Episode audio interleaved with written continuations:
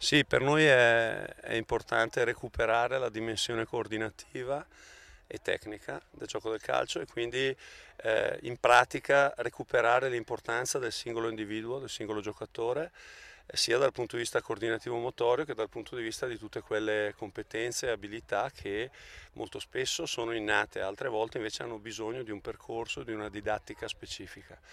Eh, io sono stato anni fa uno dei, dei promotori del, del, cognitivo, del situazionale che è fondamentale per un allenamento globale e un allenamento completo.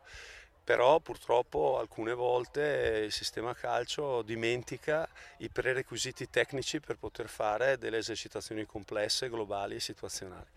Eh, questi momenti di incontro sul campo con i ragazzi hanno come primo obiettivo l'aspetto ludico e quindi il divertimento e il gioco e poi accanto a questo anche delle pillole eh, e eh, come dire, delle, delle, delle, delle, attività che possono mettere in luce eventuali eh, problematiche o comunque aspetti sia positivi che negativi da sviluppare poi con i singoli allenatori nelle singole squadre. In questo momento in Italia l'aspetto tattico e l'aspetto cognitivo, l'aspetto situazionale va per la maggiore il gruppo è fondamentale, eh, si dice il gioco attivo in presenza di avversari è fondamentale, io dico che bisogna avere un occhio, soprattutto gli allenatori, una formazione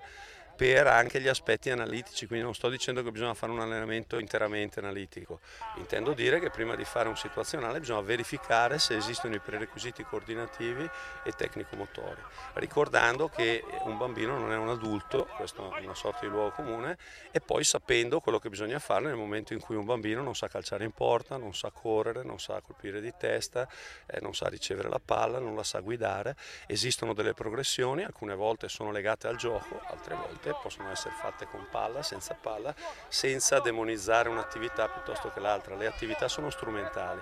dipende dall'apprendimento, il focus deve essere sempre posto sul bambino, non sull'esercizio. E quindi in Italia adesso si sta a discutere se fai un esercizio o un altro, un'attività o l'altra. Mi sembra tempo perso.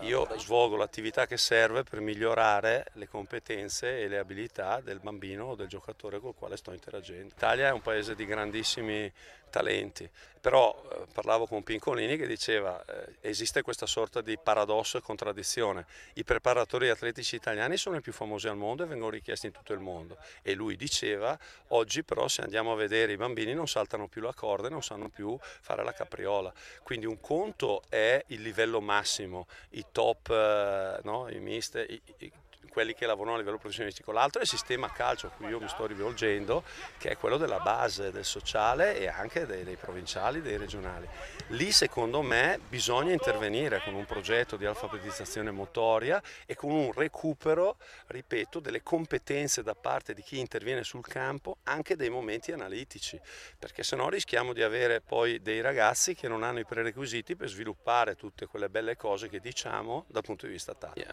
So che le squadre professionali professionistiche spesso hanno eh, delle figure specifiche come il maestro della tecnica e quant'altro. Noi stiamo facendo una cosa un po' diversa, noi stiamo cercando di organizzare dei momenti nei quali ragazzi di squadre differenti, di età differenti, quindi ci sono anche delle attività intercategoria,